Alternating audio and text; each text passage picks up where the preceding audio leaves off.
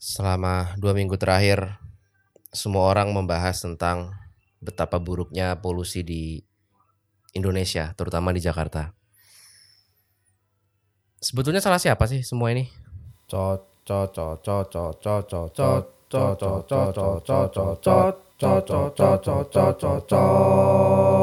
Cocot by Besok Kerja Podcast. Ya, selamat datang kembali di Cocot sebuah segmen di Besok Kerja Podcast di mana gue membahas isu-isu yang sedang hangat di masyarakat.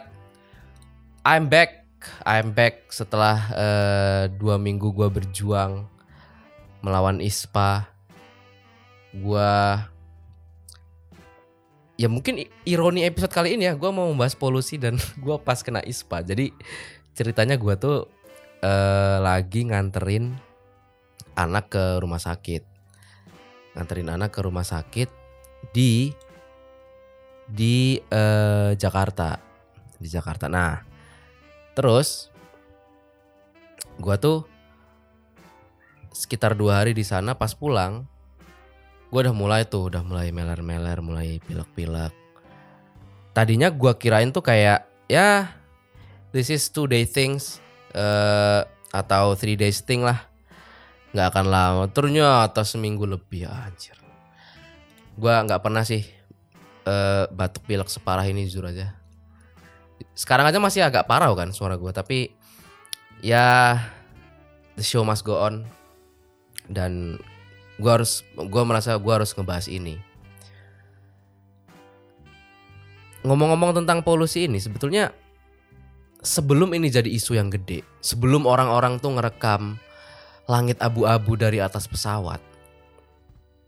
Sebetulnya itu lucu juga tau. Kalau dipikir-pikir kayak ada orang nih naik pesawat terus dia ngerekam langit Jakarta yang eh, sangat abu-abu dan kotor segala macam. Terus dia caption kayak "Min, inilah udara Jakarta yang sangat kotor. Oh, oh. Terus dipikir kayak anjing lu naik pesawat, pesawat tuh juga polusinya gede banget anjir gitu. Maksudnya apa? Apa yang membuat lu lebih berhak untuk protes orang lu tuh naik pesawat pakai aftur.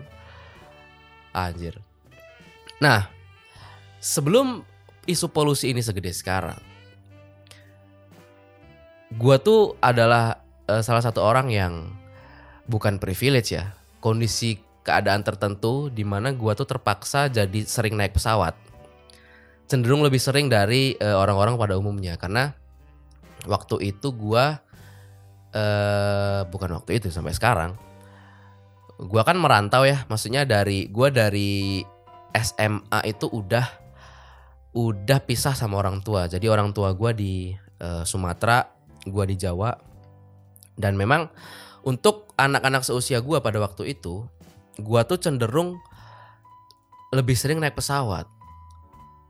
Entah itu via bandara yang di Jakarta atau bukan di Jakarta, tapi sering lewat Jakarta pada waktu itu itu tuh udah 10 tahun yang lalu gue SMA tuh tapi langit abu-abu Jakarta itu gue udah notice.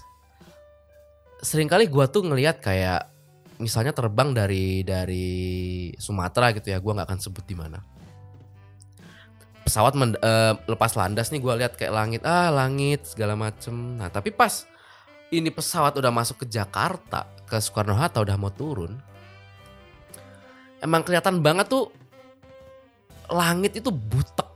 Bahasa Jawanya tuh butek jadi tuh emang emang abu-abu banget gitu kelabu banget gitu udara Jakarta itu. Waktu itu karena gua masih polos ya gua nganggep itu kayak ya ini mendung atau awan apa tapi lama-lama gue sadar kayak enggak ini nih polusi. Dan semenjak saat itu setiap gua naik pesawat dari dan ke Jakarta itu selalu jadi poin yang gua notice gitu. Jakarta itu langitnya pasti abu-abu karena polusi. Nah, inilah yang sekarang jadi eh, banyak difotoin sama orang-orang gitu sambil komplain tentang langit Jakarta. Langit Jakarta itu sak udara Jakarta itu saking buruknya ya. Itu kalau nggak salah udah masuk ke berapa terburuk di dunia gitu. Gue lupa ke berapa, tapi itu sampai masuk ke media internasional. Ya karena ada datanya dan karena netizennya juga berisik banget kan. Maksudnya kita kan semua protes. Kita semua protes tentang betapa betapa buruknya gitu udara Jakarta ini. Jadi secara traffic tinggi, secara data juga menunjukkan hal yang sama. Data-data yang sekarang itu dipertanyakan sama pemerintah kayak kan banyak kan dari kayak uh, eh, AQI, Air Quality Index, terus sama kayak yang dari Nafas Indonesia, sensornya Nafas Indonesia. Semua menunjukkan hal yang sama. Mungkin tolak ukurnya beda ya, gue nggak tahu bedanya apa. Tapi semua menunjukkan bahwa udara di Jakarta itu tuh sangat-sangat berbahaya untuk dihirup. Oke, sampai situ eh, bahasannya udah ke mana-mana, maksudnya eh, muncul banyak spekulasi, ada yang mostly terbagi dua sih, mostly terbagi dua ya. Ada yang nyalahin transportasi, jadi orang-orang yang menyalahkan transportasi itu menganggap bahwa jumlah kendaraan itu terlalu banyak di Jakarta. Kendaraan yang ini ya, penyumbang asap kendaraan ya maksudnya. Ada mobil, motor dan eh bis lah, truk segala macam. Pokoknya kendaraan-kendaraan yang kendaraan konvensional gitu yang pakai combustion combustion engine. Jadi ada sampah asap asap kendaraan. Terus komennya ya itulah yang penyebab utama dari polusi udara. Karena kan ya kendaraan sebanyak itu berseliweran di Jakarta, terus asapnya naik segala macam akhirnya menjadikan udara polusi. Nah, kelompok yang satu lagi itu tidak menyalahkan asap kendaraan, tapi menyalahkan banyaknya pabrik-pabrik dan pembangkit listrik tenaga uap yaitu yang pakai batu bara. Nah, jadi kebagi dua nih dan dua-duanya main data nih. Cuman datanya itu sampai detik ini memang belum ada yang benar-benar benar-benar menurut gua ya benar-benar reliable. Karena apa? Karena gini, uh, pemerintah memang wadidau. Gue tahu pemerintah kita itu wadidau. Ngeluarin statement-statement yang aneh-aneh. Nanti kita bahas, nanti kita bahas. Mulai dari yang ya solusi dari polusi ini adalah pakai mobil listrik. Ya Allah. Terus yang nyalahin angin lah apa segala macem. Tapi belum ada juga data yang menurut gua cukup bisa dipercaya untuk menunjukkan bahwa semua ini adalah salah dari uh, pabrik dan pembangkit listrik. Kalau kalau pemerintah kan memang sangat defensif nih sampai detik ini ya. Maksudnya kayak iya uh, karena ini adalah imbas dari asap kendaraan ya udah jadi solusinya itu dari yang 4 in 1 lah. Terus yang WFH lah, kendaraan listrik lah, segala macam. Nah, di sisi lain di kubu seberang itu ngeluarin data-data kayak gue yang terakhir lihat itu adalah data pemetaan asap yang pakai uh, citra, pakai uh, bukan citra apa sih namanya? Jadi itu dipetakan tuh kalau yang polusinya tinggi merah, kalau yang pol polusinya rendah hijau gitu. dan kelihatan tuh pemetaannya. Merah, oranye, oranye, kuning, kuning, hijau, hijau, biru gitu. Nah, ada salah satu capturean yang cukup terkenal di Twitter. Bukan Twitter sekarang X. Di X anjing lah nggak enak banget. Itu di tweet sama orang yang menunjukkan bahwa oh ada PLTU nih di daerah barat di Banten terus merahnya tuh datang dari sana terus memanjang memanjang memanjang sampai ke Jakarta karena ketiup angin. Oh jadi semua ini salah PLTU yang ada di sana. Nah tapi ternyata itu tuh data bergerak tapi di capture hanya pas itu aja. Maksudnya data itu akan bergerak terus tuh. Tadinya itu merahnya itu nggak cuma di situ tapi ke mana ke mana ke mana. Tapi pas merahnya itu mengindikasikan kayak seakan-akan merah pekatnya itu ada dari PLTU menuju Jakarta di capture dan disebarluaskan. Jadi seakan-akan semua ini adalah salah dari PLTU, asapnya ketiup angin ke Jakarta. Jadi emang aduh sekarang sih emang masih pelik banget ya masalahnya. Karena data-data yang nafas Indonesia juga apa ya karena mereka swasta ya maksudnya eh, sensor-sensor mereka juga belum diverifikasi sama pemerintah terus eh pemerintah juga nggak punya tolak ukur yang jelas jadi itu masih simpang siur. Kita nggak tahu tuh mana yang mesti dipercaya kita tuh nggak tahu. Nah di sisi lain kan ada kondisi-kondisi di mana tuh kita bisa ngamatin cause and effect. Contoh libur. Kemarin kan 17 Agustus libur kan. Kantor-kantor off tuh kan. Kantor-kantor off. Eh maksudnya traffic lalu lintas tidak sepadat biasanya karena orang-orang libur. Kalau Sabtu Minggu kan nggak bisa karena orang Sabtu Minggu tetap keluar, tetap kelayapan ke mana-mana, traffic tetap gede, tetap macet. Tapi pas 17 Agustus kan tidak terlalu. Nah, tapi data menunjukkan bahwa ya polusi mah tetap maksudnya udara tetap jelek gitu. Sorenya sempat hijau tuh kalau gua baca berita ya, sorenya sempat hijau tapi dikonfirmasi sama Nafas Indonesia. Mereka bilang bahwa ini hijau cuman sekejap karena apa? Karena waktu itu angin itu kecepatannya lagi kenceng banget. Jadi polusinya ketiup semua. Tapi ketika anginnya kembali normal lagi, polusinya naik lagi seperti biasa. Jadi nah, dari situ kan terlihat bahwa oh, ternyata transportasi nggak ngaruh. Karena apa? Karena traffic dikit pun, mobil motor dikit pun, polusi tetap ada. Nah, tapi dari kubu seberang lagi bilang sama. Loh, PLTU tuh dari dulu, dari dulu kan udah ada. Dan mereka tuh nyala terus. Nyala terus.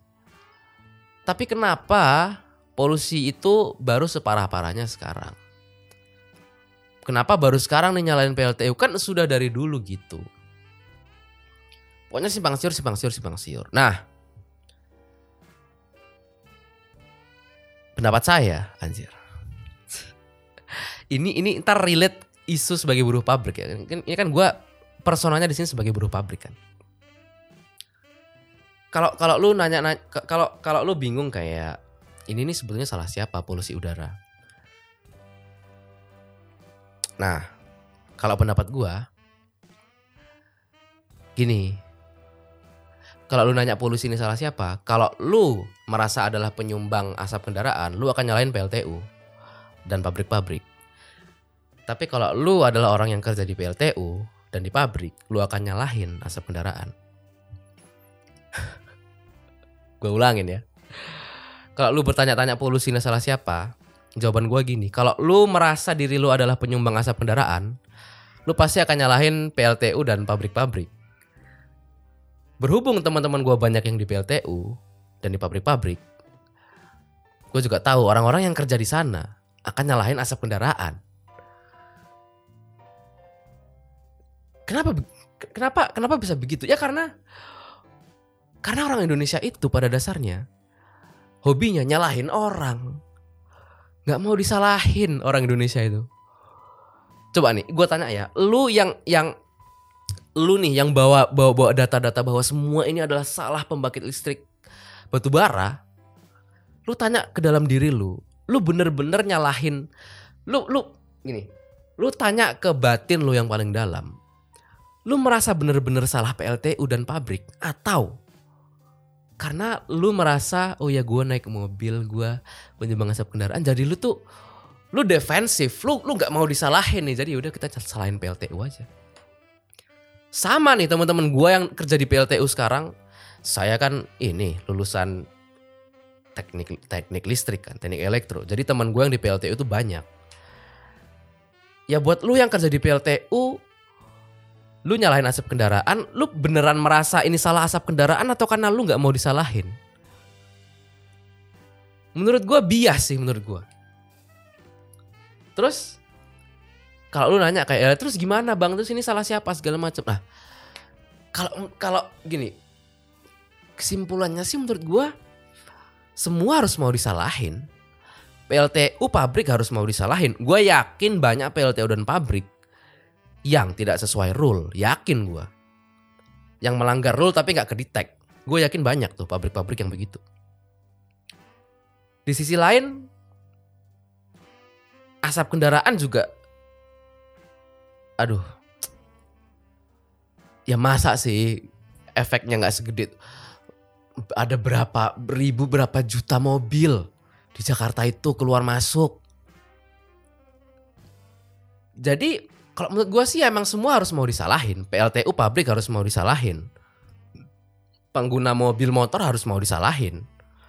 Bahkan perokok pembakar sampah harus mau disalahin karena memang ini kesalahan kolektif. Semua orang menyumbang kesalahan, semua orang menyumbang polutan gitu. Sampai akhirnya semua ngumpul jadi sebanyak ini. Itu adalah sumbangsih dari semua orang. Bahu membahu menciptakan polusi yang segede ini. Nah, kalau salah semua orang, sebetulnya siapa yang bisa ngontrol semua ini? Gua nggak mau terdengar menjadi bapak-bapak atau om-om yang kayak nyalah-nyalain pemerintah. Tapi gua nggak tahu siapa lagi yang bisa kita salahin selain pemerintah. Gini, kita kita kita kita bahas satu-satu ya. Kita bahas satu-satu. Dari mobil nih. Oke. Kenapa mobil banyak? Karena kan pembat pembeliannya tidak dibatasi. Mobil murah banyak. Eh, mobil murah banyak, orang bebas beli, pameran kendaraan juga makin banyak. Lu tanya kemarin di Gias ada laku berapa banyak mobil tuh. Dan itu event tahunan lu bayangin. Apakah ada regulasi pemerintah untuk membatasi jual beli mobil? Nggak ada. Bebas, semua orang beli mobil bebas. Oke, padahal yang bisa nyetop cuma pemerintah. Tapi kan mereka kan butuh dana nih. Yang mana dana itu mungkin banyak berasal dari manufakturer mobil. Mungkin ya, gue tidak menuduh nih. Jadi daripada kehilangan banyak pemasukan dengan cara ngeblok penjualan mobil, ya akhirnya tetap jalan kan. Terus kalau lu nanya kayak sekarang kan pemerintah menekankan dengan konversi mobil konvensional menjadi mobil listrik. Terus kalau lu tanya emang mobil listrik ngaruh? Jawabannya ngaruh. Tapi tidak dengan kuantitas kendaraan yang sekarang. Sekarang kan pemerintah ngembor-gemborin kayak gantilah ke listrik, gantilah ke mobil listrik. Itu kata pemerintah. Kata gua nih, karena gua adalah salah satu penggiat, bukan penggiat sih. Kebetulan gua dulu risetnya di mobil listrik. Nah, kalau lu tanya gua, apakah mobil listrik itu ngaruh ke polusi? Jawabannya ngaruh. Tapi sekali lagi, tidak dengan kuantitas kendaraan yang sekarang. Pemerintah kan sukanya tuh skip skip masalah kan. Jadi masalah tuh dilangkahin jam to conclusion. Harusnya tuh urutannya adalah lu punya lu punya mobil nih banyak banget gitu. Over over quantity. Mobil terlalu banyak, motor terlalu banyak, akhirnya polusi terlalu banyak. Tugas lu pertama adalah lu kurangin dulu tuh. Lu batasin penjualan mobil, lu encourage orang-orang bawa naik kendaraan umum, ya kan lu majuin transportasinya dari angkot KRL MRT busway segala macam sampai orang-orang itu memilih untuk naik transportasi umum akhirnya mobil yang ada di jalanan berkurang berkurang berkurang berkurang berkurang orang minat ke transportasi umum oke? Okay? baru lu konversi ke listrik. Tapi kalau kondisinya masih sama nih ya traffic rame macet segala macam dan langsung lu konversi lu lu langkahin tuh seribu masalahnya. Sama aja sama aja dan cenderung tolol dan gak nyambung. Itu yang pertama. Kenapa gue merasa bahwa memang pemerintah yang harus turun tangan? Cuman pemerintah yang bisa siapa lagi? Siapa lagi coba terus dari sisi yang satunya nih dari sisi PLTU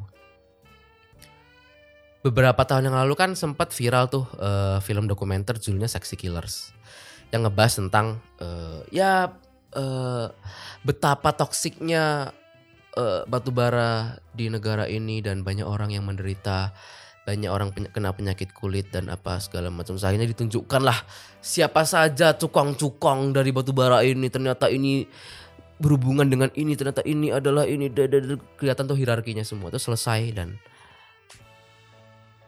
rasanya gue tuh pengen ngehubungin si orang yang bikin film itu dan nanya kayak anjing lu bikin begini begini kalau listrik rumah lu mati juga lu ngamuk gitu.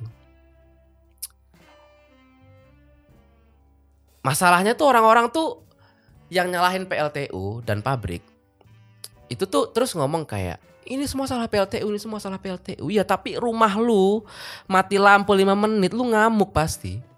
Terus apa? Lu mau matiin PLTU? Nggak bisa. Gini, gua akan jelasin kenapa kita itu masih sangat butuh PLTU. PLTU kan pakai batu bara ya. PLTU itu pakai batu bara dan batu bara itu adalah gini.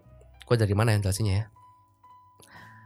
Ini kalau gue jelasin teorinya akan panjang banget karena ada mata kuliahnya dulu tuh. Tapi intinya gini.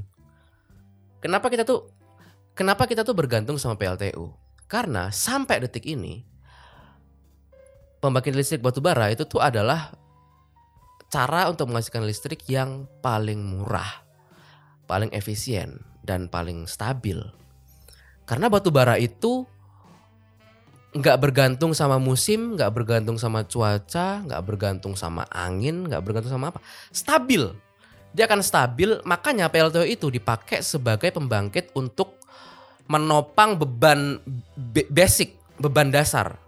Jadi listrik kan bebannya kan fluktuasi kan. Misalnya nih, siang sama malam beda karena malam orang nyalain lampu banyak kan. Tapi kan kita punya beban dasar kan, yang mana itu jadi tugasnya PLTU karena dia selalu stabil dan murah dan bisa nyuplai gede. Jadi PLTU itu tugasnya adalah untuk menopang beban dasar. Jadi dia dia akan nyala terus tuh.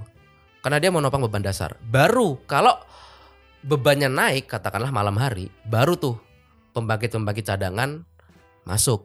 Entah itu tenaga bayu lah, panel surya lah segala macem. Karena pembangkit listrik pembangkit listrik yang cadangan ini mereka itu nggak stabil. Bergantung sama angin bergantung sama intensitas cahaya matahari segala macem. Yang stabil sekarang cuman batu bara. Stabil dan murah. Makanya there is no way sekarang PLTU itu kita kita eliminate. Nggak bisa. Kalau PLTU di eliminate kalau PLTU di eliminate gua maju tuh gua ngamuk karena gua punya bayi di rumah butuh AC listrik mati nggak nggak nggak bisa. Harus harus ada PLTU nah terus kan muncul lagi orang-orang kayak iya kan tapi kan ada pembangkit listrik tenaga surya pembangkit listrik panas bumi segala macam. Iya tapi sekali lagi mereka itu porsinya beda. Kalau PLTU dia itu tugasnya untuk menopang beban dasar. Sekali lagi ya beban dasar kalau geotermal, surya, bayu segala macam, mereka tuh cadangan. Karena mereka tuh bergantung sama banyak hal gitu loh. Gak, nggak stabil mereka tuh. Selain itu, yang disuplai nggak segede batu bara. Terus ada lagi kayak, iya tapi kan kita bisa, kita punya cadangan matahari yang banyak, kita punya geotermal yang banyak kita harus ngomongin investment. Sedangkan kita butuh solusi sekarang kan. Maksudnya sekarang nih polusinya nih. Kalau kita ngomongin pembuatan pembangkit lagi segala macam. Ya dan gue cukup cukup dekat dengan circle orang-orang yang sampai detik ini masih selalu riset buat nyari potensi-potensi untuk adanya pembangkit listrik geothermal dan lain-lainnya. Jadi itu jalan, tapi kita tetap perlu pembangkit yang bisa menopang beban dasar yang saat ini hanya bisa dilakukan oleh batu bara. Nah, sebetulnya ada ada usul nih dari gua nih sebagai salah satu lulusan teknik elektro. Ada satu solusi lagi nih selain geothermal dan panel surya dan bayu dan air dan segala macam. Karena yang tadi-tadi itu tetap tidak bisa menggantikan fungsi PLTU yang pakai batu bara. Ada satu lagi pembangkit yang bisa menggantikan PLTU. Yaitu pembangkit listrik tenaga nuklir. Deng deng deng deng deng. Gue langsung kebayang film Oppenheimer yang gue tonton kemarin aja. Gini, sebagai lulusan fakultas teknik, gue tuh punya banyak banget temen yang lulusan teknik nuklir. Tapi nggak ada satupun yang gue kenal ya, nggak ada satupun yang kerja di bidang nuklir. Adanya tuh jadi ya jadi manajemen trainee, supply chain, ada yang jadi PNS pemprov DKI. Padahal itu saat ini nih kita lagi butuh-butuhnya yang namanya pembangkit listrik tenaga nuklir.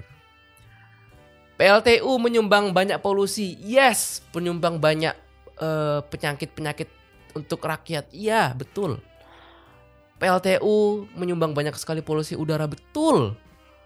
That's why kita butuh banget yang namanya PLTN.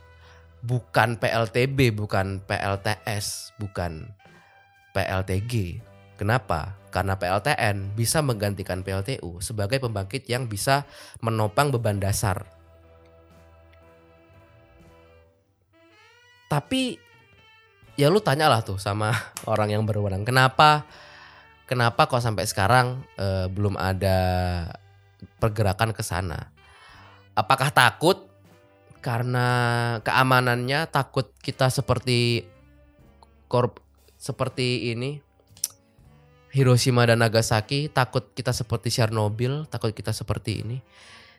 Ya apa gunanya jurusan-jurusan teknik nuklir di kampus gitu kalau gunanya nggak buat mikirin itu? Apa gunanya mereka belajar teknik nuklir? Kalau gunanya bukan untuk mencari solusi untuk itu makanya gue sih berharap karena PLTU nggak bisa digantiin nggak bisa. Maksudnya bukan nggak bisa digantiin. PLTU itu nggak bisa dimatiin. Polusi terbesar iya. Banyak masyarakat dari terkena penyakit iya. Jadi dokumenter seksi killer iya. Tapi kalau lampu mati kan kita semua susah gitu. Kita butuh PLTU jadi untuk mengeliminate PLTU kita harus punya opsi pembangkit lain yang setara yang punya kemampuan sama dengan PLTU yaitu PLTN pembangkit listrik tenaga nuklir. Itu yang harus kita pikirin menurut gua. Selain dari selain dari solusi yang lain tadi kayak ya pengurangan kuantitas kendaraan dan baru konversi ke listrik. Jadi polusi ini masalah yang sangat pelik. Kenapa? Karena semua orang menyumbang kesalahan. PLTU nyuplai juga karena kita make kan. Kita ikut salah dong. Kendaraan juga. Ya kan kita juga pakai kendaraan. Even itu kendaraan umum, ada polusinya juga. Belum lagi kalau kita bakar sampah, belum lagi kalau kita ngerokok, kita apa. Belum lagi kita even kita bakar sate, bakar jagung, ya jadi polusi. Jadi itu salah semua orang, tapi satu-satunya yang punya wewenang untuk akhirnya merubah ini semua secara sistemik cuman pemerintah. Masalahnya pemerintah kita tolol. Pendekatannya itu dari bukan pendekatan yang sistematik kayak ya for in one anjir lah kayak anjir for in one lah yang kendaraan listrik lah yang WFH lah apa segala macam apakah WFH ngaruh ngaruh Ngaruh, percaya gue ngaruh. Tapi kan jangka panjang. Lu WFH-in lah selama berbulan-bulan nih. Sampai traffic Jakarta tuh sepi. Baru efeknya akan kerasa walaupun gak banyak. Karena masih ada PLTU dan pabrik juga. Apakah kendaraan listrik ngaruh? Ngaruh. Tapi tidak dengan kuantitas sekarang. Karena kalau kuantitasnya sekarang. Ya demand listrik naik lagi. PLTU juga masih tetap sama aja. Jadi emang ini PR PR banget sih, PR pemerintah banget sih. Ya ini saran gue ya untuk Anies, Ganjar dan Prabowo ya. lu menang kalau lu bisa mikirin solusi ini apa sih gitu. Jadi polusi ini adalah salah satu poin penting buat kampanye 2024 sih. Mending mending gini ya. Ini buat Anies, Ganjar dan Prabowo ya kalau lu nonton ini mending lu bikin program versi lu nih, tapi lu bikin sebagus dan sesistematis mungkin. Sampai nanti kita nih, kita bisa milih antara lu bertiga siapa yang programnya paling bagus untuk melenyapkan polusi ini. Perkara nanti lu tepatin janjinya atau tidak, tapi kalau lu kalau lu bener-bener mikirin kita nih, lu mending mikir itu deh daripada lu daripada lu mikir pembagian-pembagian kekuasaan, siapa cawapres segala macam. Mending walaupun cawapresnya orang pa, walaupun cawapresnya belum pasti, tapi kan bertiga nih udah nih Prabowo, Ganjar, Anies. Mending lu pikirin deh solusi polusi ini apa. Nanti kita pilih tuh siapa yang paling masuk akal. Yang jelas yang solusinya mobil listrik sih nggak akan kita pilih sih.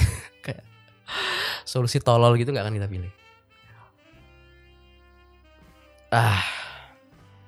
Dan ya ironinya gua kena ISPA ya. Jadi tema ini sangat personal. Tema ini sangat personal karena gua menjadi korban dari polusi. Gua tuh cuman mikirin nanti kalau sekarang aja udah begini gimana anak gua? Udara macam apa yang nanti dia hirup? Betapa tidak sehatnya lingkungan dia nanti gitu. Gua gua merasa walaupun nanti gua mungkin ketika udaranya udah bersih mungkin gue udah meninggal ya. Tapi setidaknya anak gua nih dia mendapatkan legacy yang baik gitu dari generasi sebelumnya dan ya di tangan gua di tangan lu. Siapa lagi? Ya buat pemerintah tolonglah tolong jadikan ini solusi eh jadikan ini isu yang bener-bener ada di kepala lu gitu. Bener-bener lu pikirin solusinya dan kita sebagai rakyat ya 2024 nanti ya kita carilah orang yang bener-bener bisa mikirin ini yang bener-bener bisa mikirin solusi solusi yang konkret gitu. Tidak dengan apa namanya kelihatan banget lah kayak mobil listrik berarti kan dia mau jualan gitu. Ya pokoknya orang-orang yang ya kita tahu lah nanti siapa lah siapa orang itulah mudah-mudahan nanti kelihatan lah. Karena nanti nasib negara ini ya, ya tergantung kita yang milih milih siapa jangan sampai nanti kepilih orang yang nggak nggak kompeten terus kita marah-marah kan milih kita juga gimana sih itu aja ya buat episode kali ini uh, sebagai episode pembuka lagi setelah gua vakum gara-gara kena ispa. Semoga doain semoga gua cepat sembuh dan semoga polusi ini cepat hilang. Semoga ketemu solusinya dan kita bisa menghirup udara bersih karena itu hak hak kita sebagai warga negara untuk bisa menghirup udara yang bersih dan sehat. Itu aja teman-teman buat episode kali ini. Apabila ada kritik dan saran silahkan kirim email ke besok kerja podcast at gmail.com Besok kerja podcast at gmail.com Atau DM ke Instagram At Fatian Puja Kesuma At F-A-T-H-I-A-N Puja Kesuma Sampai jumpa di episode selanjutnya. Fatian Hafiz signing out. Bye-bye. Cot cot cot cot cot cot